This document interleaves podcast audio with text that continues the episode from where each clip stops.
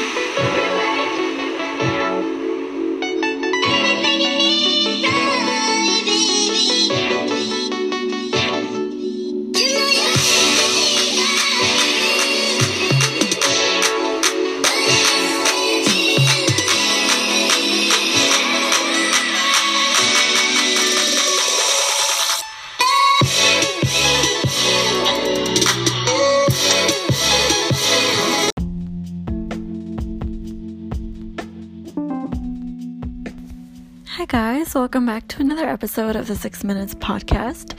That was Cosmos Midnight, Good Night, featuring Polygraphia. It's one of my favorite songs. It's not a new song. It's pretty old, actually, back when I used to be into, like, trap music, you know, but this song I still had on my phone, and, like, once in a while, you know, like, when my phone is on shuffle or whatever, like, I get these throwbacks coming on, and I'm like, oh, that would be a really good thing to use for the podcast, you know what I mean? Because it's something, like, fresh and so chill. It's perfect vibes for a weekend episode, you know what I mean? So I thought I would add it in, but enough about that. Basically, I just wanted to get back and quickly update you guys about what's going on. You know, I always say work is super busy, so I'm not going to say that this time. It really is, though. But I did want to get a new episode out, and trust me, I've been working on it like it's sitting in my drafts. So without further ado, I'm going to drop the next episode. The next episode I actually wanted to drop was really... it was going to be like... nursery rhymes and the dark origins behind them. Some of them are darker than others. Some of them are not really dark at all. Some of them are just like cool facts that, you know, maybe you should know in case you decide to tell these to your kids. But, you know, for me, I'm a history fiend. I'm obsessed with finding things and investigating into different events that took place in the past, events that could take place in the present, you know, things like that. I think that's why I'm such a huge fan of history, because, like, it kind of, you know, how you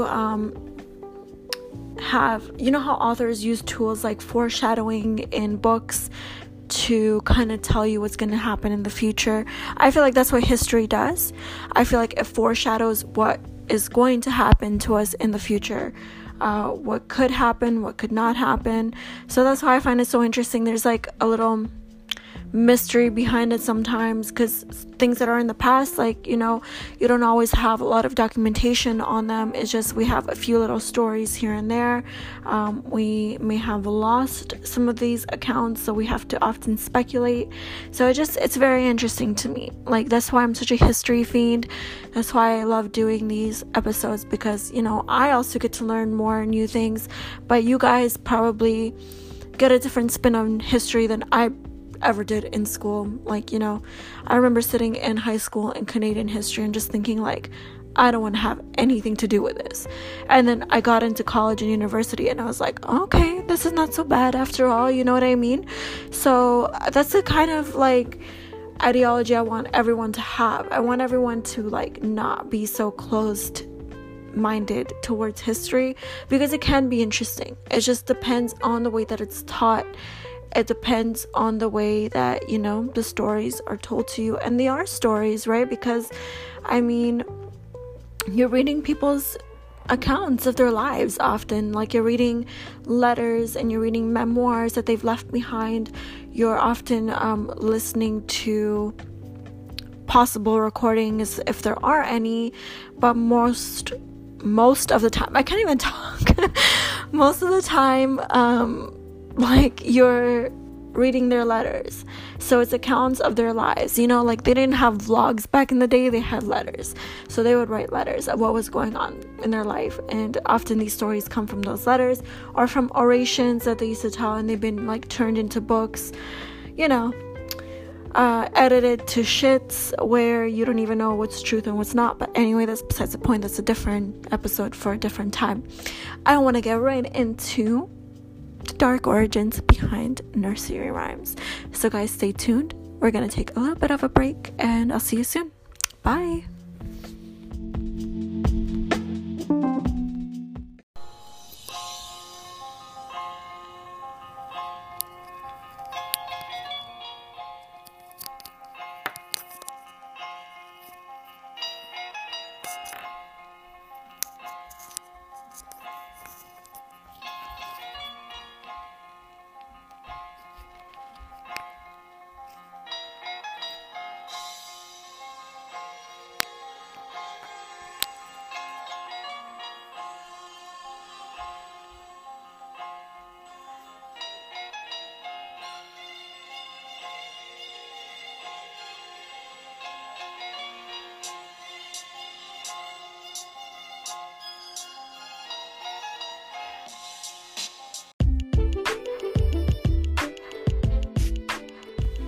And welcome back.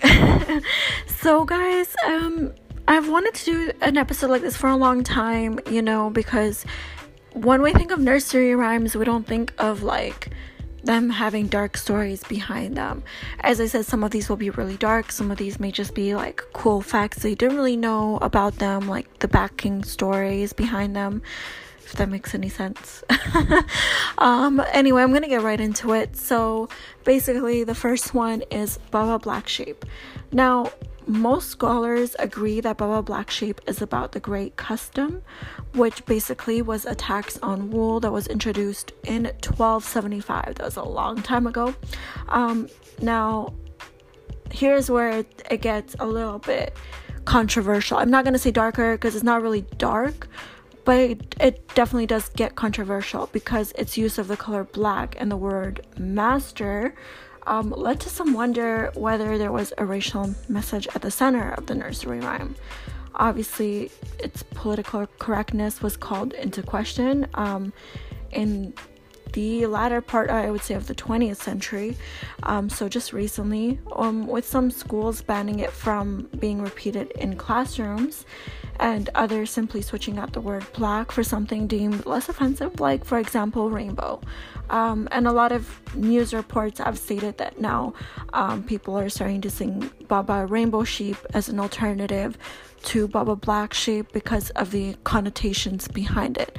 I know it's difficult to think, like, how could nursery rhymes ever be dark? How could they ever have negative connotations? But I want to remind you guys that, like, every story, every song has some sort of backing behind it. It has to, right? Because when people sing songs, they don't get ideas from just thin air. Oftentimes, songs are about people's lives. They're telling their own stories through the song. It's the same with stories, short stories, poems, even kids' poems. It tells about the life around them and surroundings around them. So obviously it makes sense that Baba Black Sheep is going to be like a, I would say, watered down version of what's going around these kids' lives. So the next nursery rhyme I want to look at is Goosey Goosey Gander.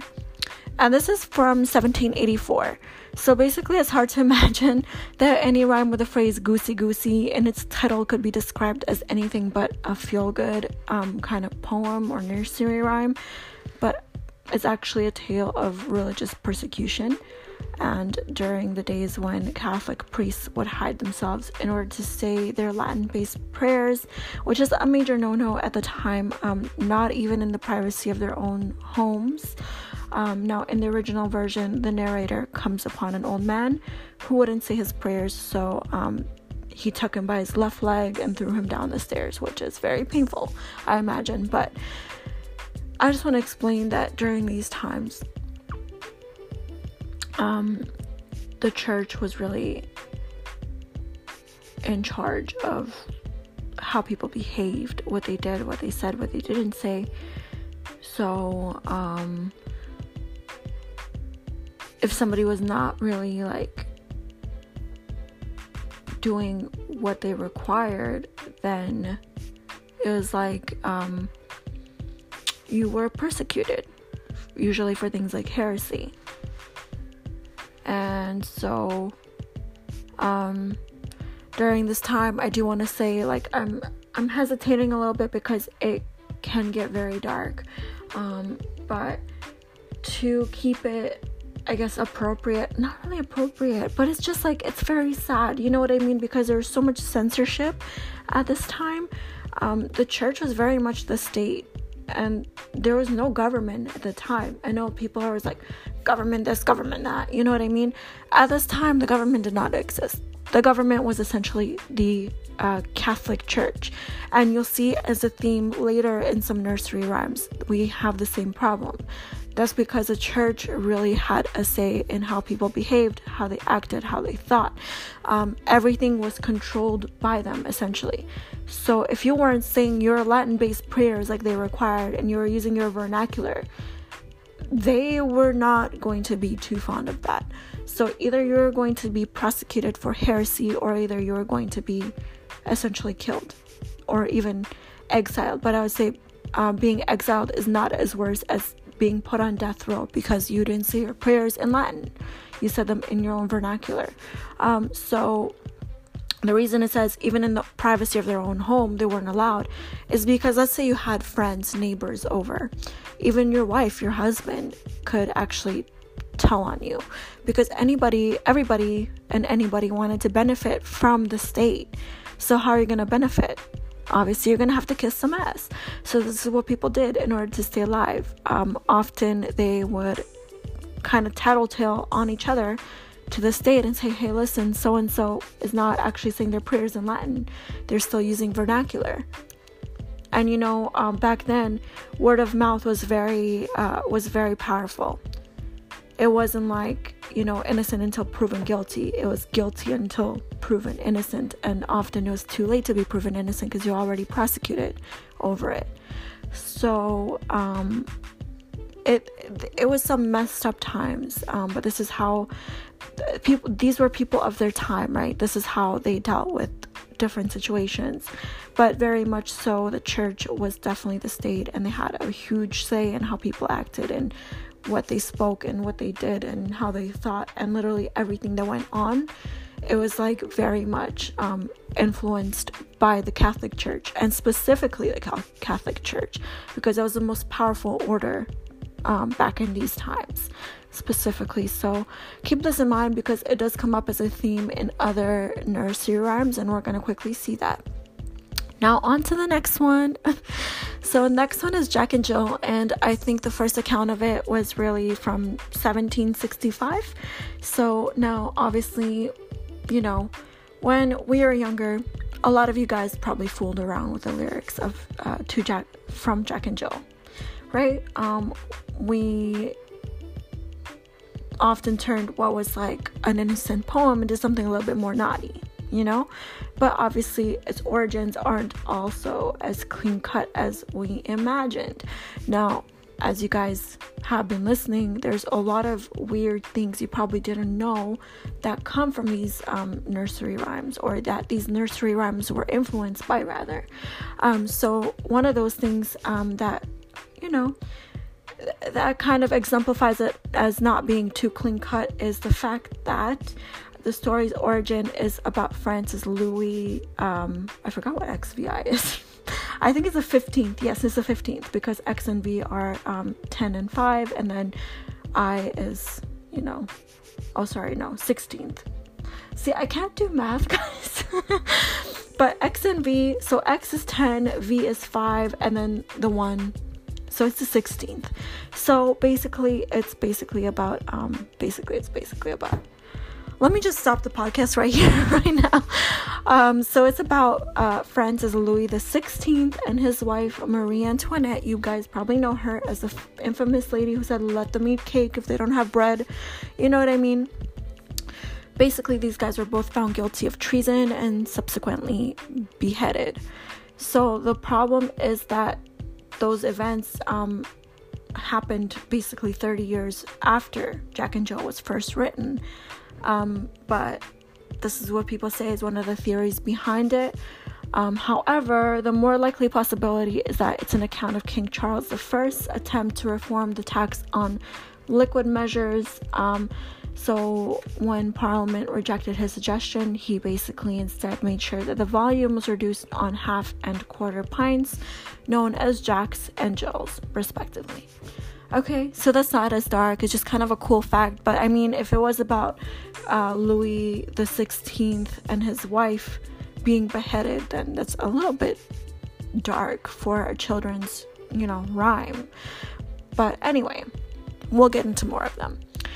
The next one I have for you guys is London Bridge is falling down.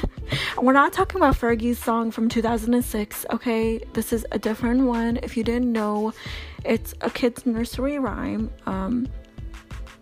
Now, depending on who you ask, London Bridge is falling down could be about a 1014 Viking attack, a child sacrifice, or the normal deterioration of an old bridge. However, I doubt it's about the normal deterioration of an old bridge. See, like hearing what we've just heard. So, basically, the most popular theory is that it's the first one. So, basically, it's the alleged destruction of London Bridge at the hands of Olaf II of Norway, sometime in the early 1000s, I would say. It's alleged because some historians don't actually believe that the attack even took place. There's not that many accounts of it. So, I mean, often in history, guys, the thing is, you may have had people write about it here and there. But when you go to corroborate, there's not that many stories like surrounding it. And it's difficult to say whether the account even took place or not. There may be only like two stories really. And both of them will probably say something totally different because they're from different perspectives. So often what happens in history is certain accounts are completely destroyed. So there's no way to actually access files like we have today. We have the internet today, so we can easily access files from way back when.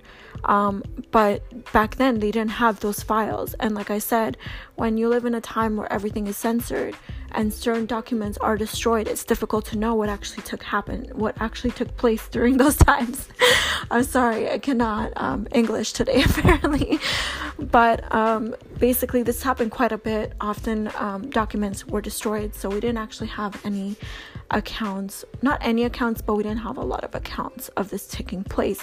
So it's alleged because historians don't actually believe that it happened because there's not enough material to corroborate to say that, oh yeah, definitely, you know, we can safely speculate that this would have happened.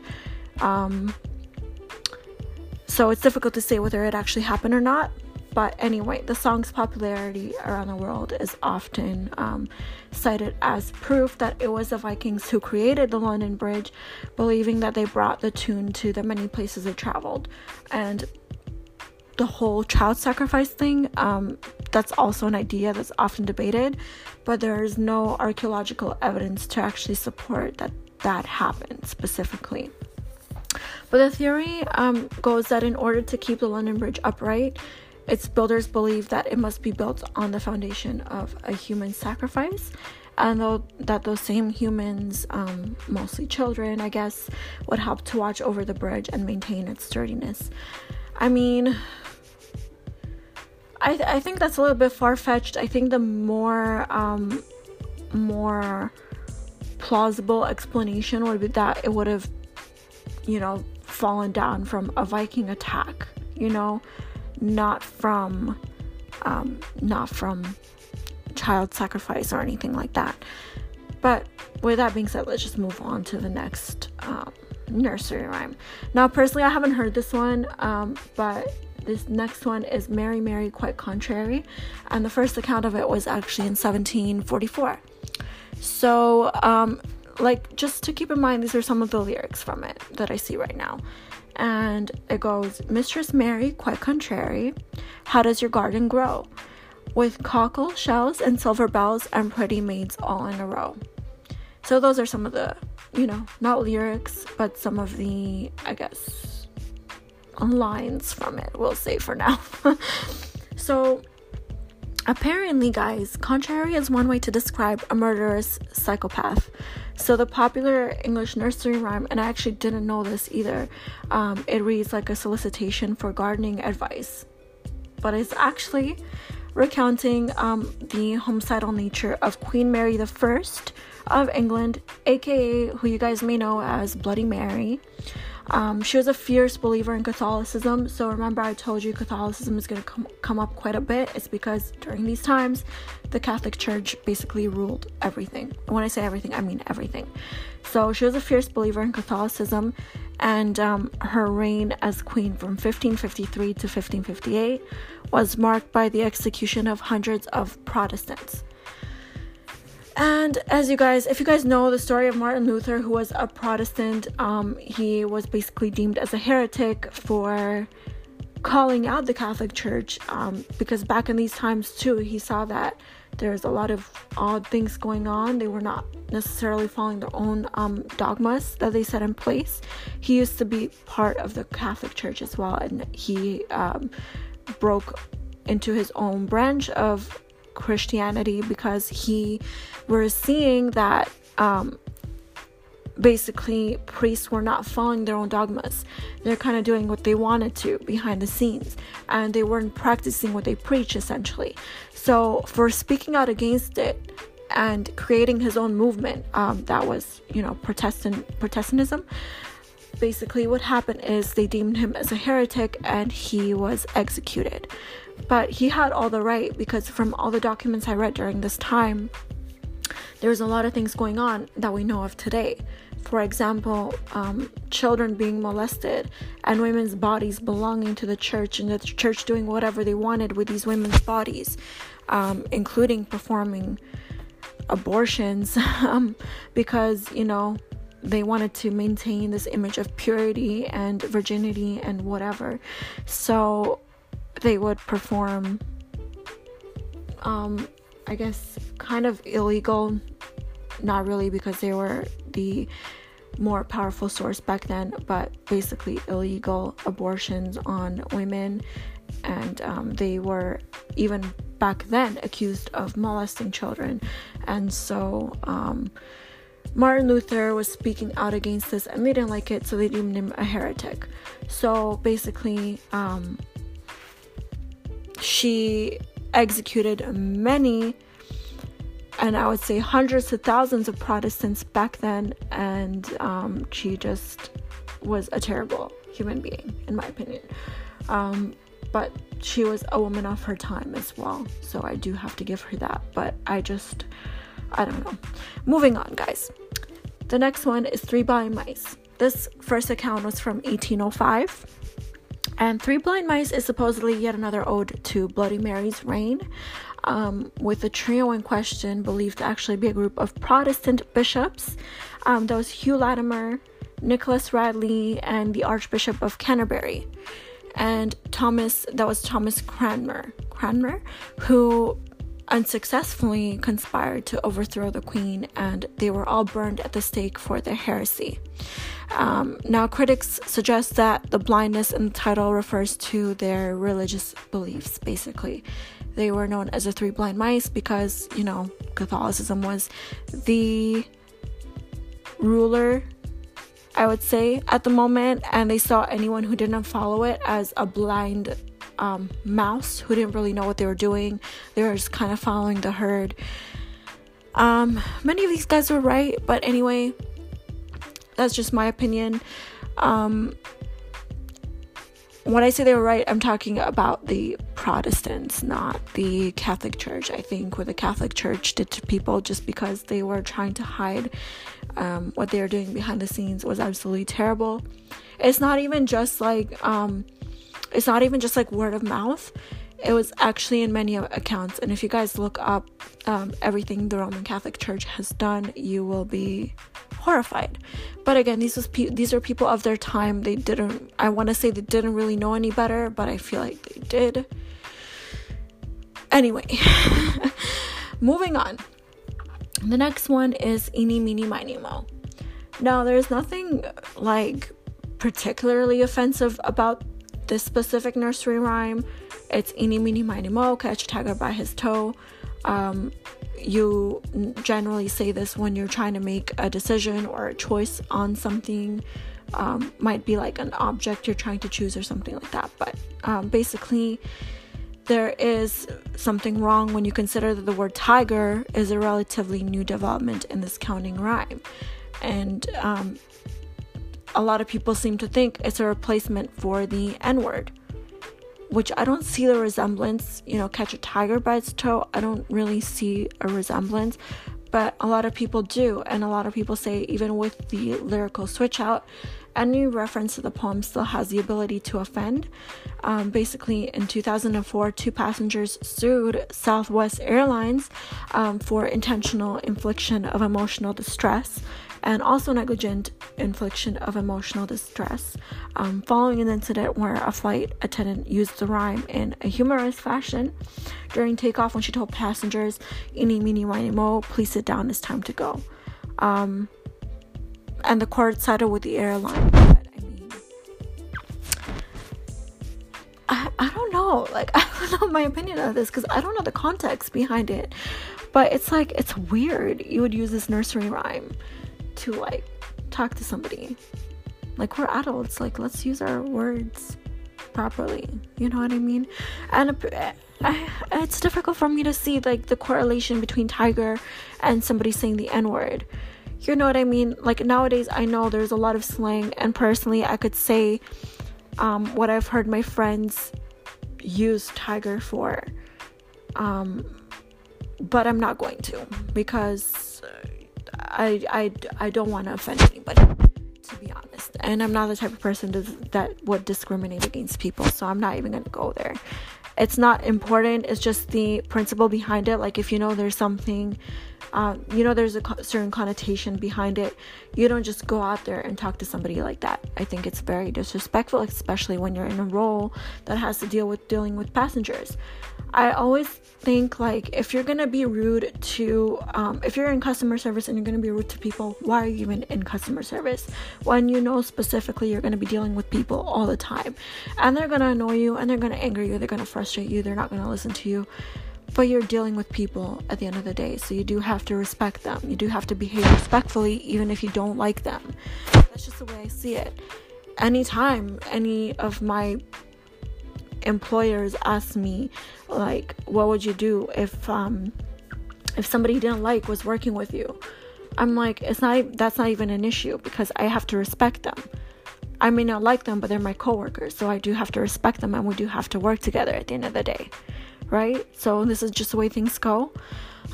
Anyway, guys, I'm not gonna stay on to that too long because we have more to go. So the next one is Here We Go Around the Mulberry Bush. And the first account of this was in 1840. Now, this one is often sung as a part of a children's game. According to the historian R.S. Duncan, a former governor of England's Wakefield prison, the song actually originated with that for 20-year-old institution's female prisoners who were exercised around a mulberry tree, which is probably not the connotation your 6-year-old self had in mind. Okay, so anyway, moving on to the next one, Rockabye Baby. This first account was from 1765. So basically, one interpretation of this famous lullaby is that it's about the son of King James II of England and Mary of Modena. It is widely believed that the boy was not their son at all, but a child who was brought into the birthing room and passed off as her own in order to ensure a Roman Catholic heir to the throne. I will get into this at the end of the episode because I want to explain more about it. Actually, you know what? Let's get right into it right now because we only have really 2 more to read to you guys. But basically, the whole thing here is again. And I'm going to go way back to ancient Rome, okay? Because you're going to have to see the connotations between this. I want to go back into ancient Rome. They were still very much Catholic. When I told you guys the Roman Catholic Church ruled all, they really did. Up until a very recent time. When I say recent, I mean 19th century, even 17th century and things like that. Or 18th century, sorry. So basically, during these times, it was important that women gave birth to sons because somebody had to take over the estate in ancient Rome. So women were not really recognized as citizens and could not take over the estate. So once their fathers died, it would be passed on to the son. Or if they did not have sons, it would be passed on to the husband of the wife. So women could not own properties. So women would have to they were not seen as healthy unless they were able to bear boys. And there's a lot of accounts where if women birthed females, the females would be sent away. They would be killed off. I'm sorry to get graphic, but this is facts. The women would be killed off, or they would the women would be left by their husbands because they were deemed as unhealthy to bear bear sons to take over the estate. But the point is that it was important that somebody took over the estate because that was the way you were seen as high up in society, and that was a way that you were viewed as a citizen. And the more property you held, the more successful you were deemed in society. So that was something that every man aspired in this society. So this is what I mean by the Catholic Church ruled everything, is they decided how people behaved, how they acted, what they did, as even influencing the household and household decisions, I would say. Because if let's say a woman kept bearing females, that is baby girls, then the parents could just say, you know what, send her away and find another wife. Sometimes the man would not cheat.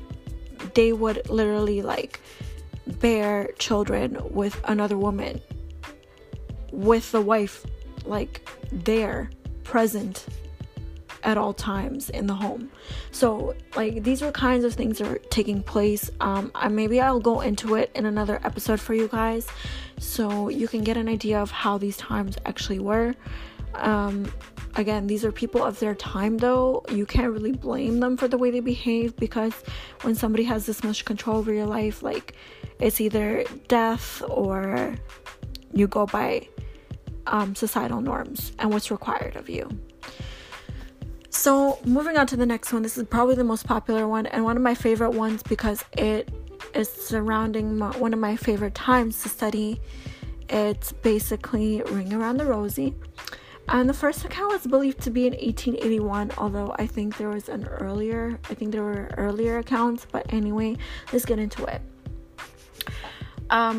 Considering that today's classic nursery rhymes, while some of them are more than 2 centuries old, there are often several theories surrounding their origins, and not a lot are soundproof about which argument is correct.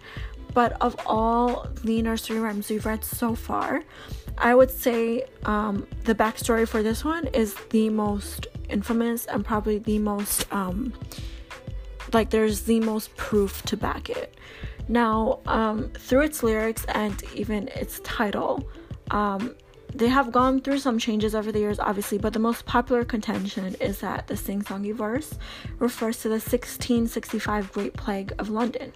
And it wasn't just in London, it was all over Europe. By the way, I just want to say it. And people would go on quote-unquote vacation to kind of escape it and then come back when, it was all over with. But basically, it has to do with the Black Plague.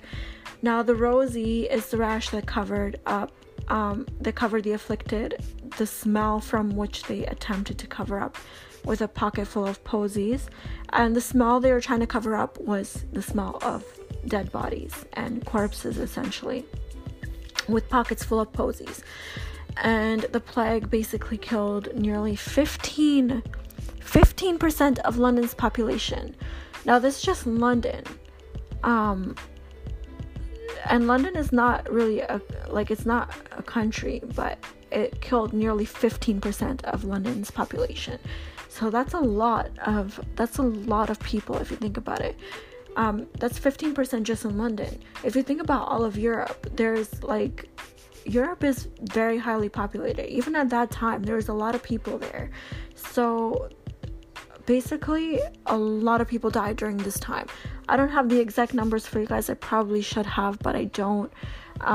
But yeah, a lot of people died during this time, and it was the worst sight ever. I remember being in my classes and reading accounts of it, and it was just gruesome to read because, kids would be walking all over the streets, and all you would see is dead bodies and corpses laying all over the place because, nobody wanted to clean it up. It smelled so bad. Nobody wanted to go near it. Nobody wanted to catch what was going around.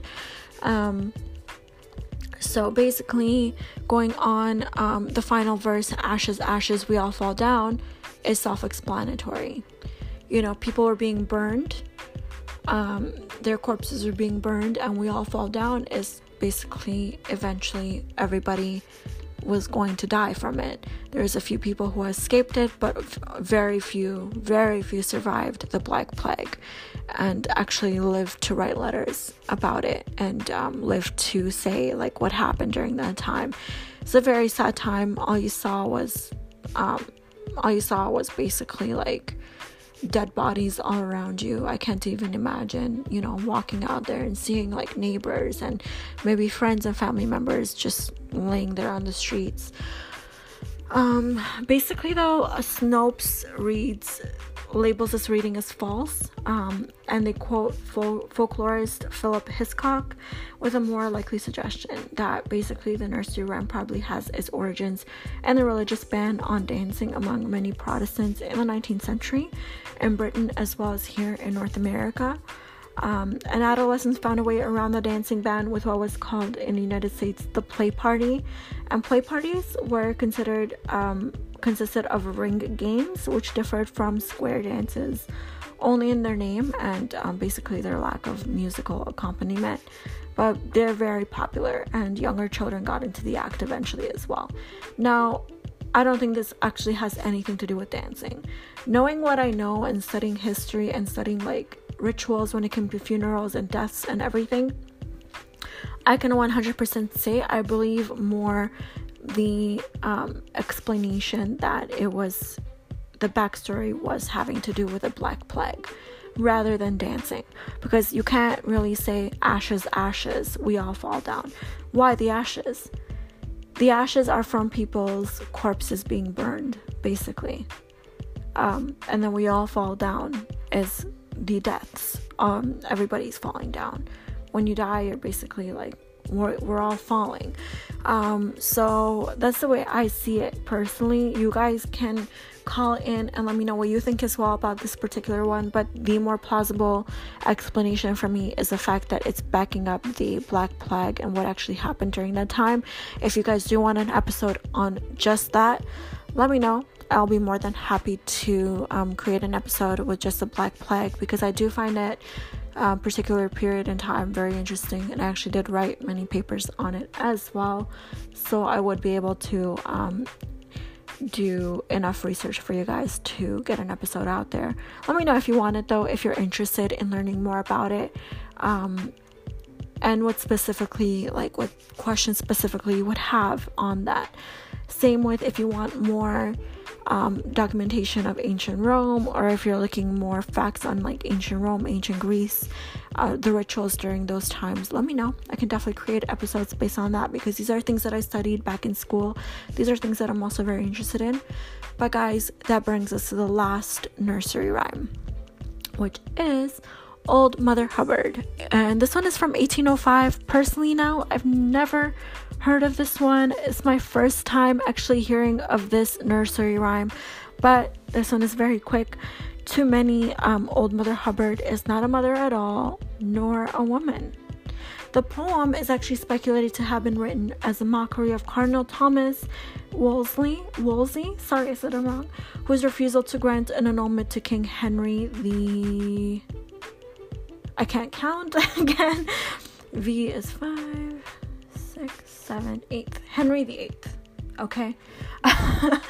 So we've come to the conclusion Sarah cannot count or do math. Okay, so basically it's a mockery of Cardinal Thomas Wolsey, whose refusal to grant an annulment to King Henry VIII so that he could marry Anne Boleyn, and basically led to his political downfall. I personally haven't heard of that one. That's very interesting to me to hear. I already knew King Henry VIII. He's very infamous when it comes to like all of his wives, and he's another example of the church and branching out into a new segment of Christianity because he didn't like the rules. And that's why personally as well, I mean, I didn't mean to make this a religious episode, but personally I do not believe, because I feel like there's so many, how do I say this, contrasting details between each segment of Christianity. Right now I'm okay with just the idea of Christianity. I'm good with the fact that it teaches good morals. I'm good with the fact that, you know, it tells you love thy neighbor, do this and that, you know. But there's so many hypocrisies within it, and there's so many things that change and are just not constant, and there's a lot of inconsistencies that I'm just like, it just makes me stray further away from it because of all the inconsistencies. So personally, I'm not a believer myself, and when I hear things like this, I'm like, that only makes me stray further away from actually believing. As much as I want to, like, I can't, because there's so many inconsistencies and you don't know what to believe. And like, why is there so many different aspects of Christianity when really like they all believe in the same person?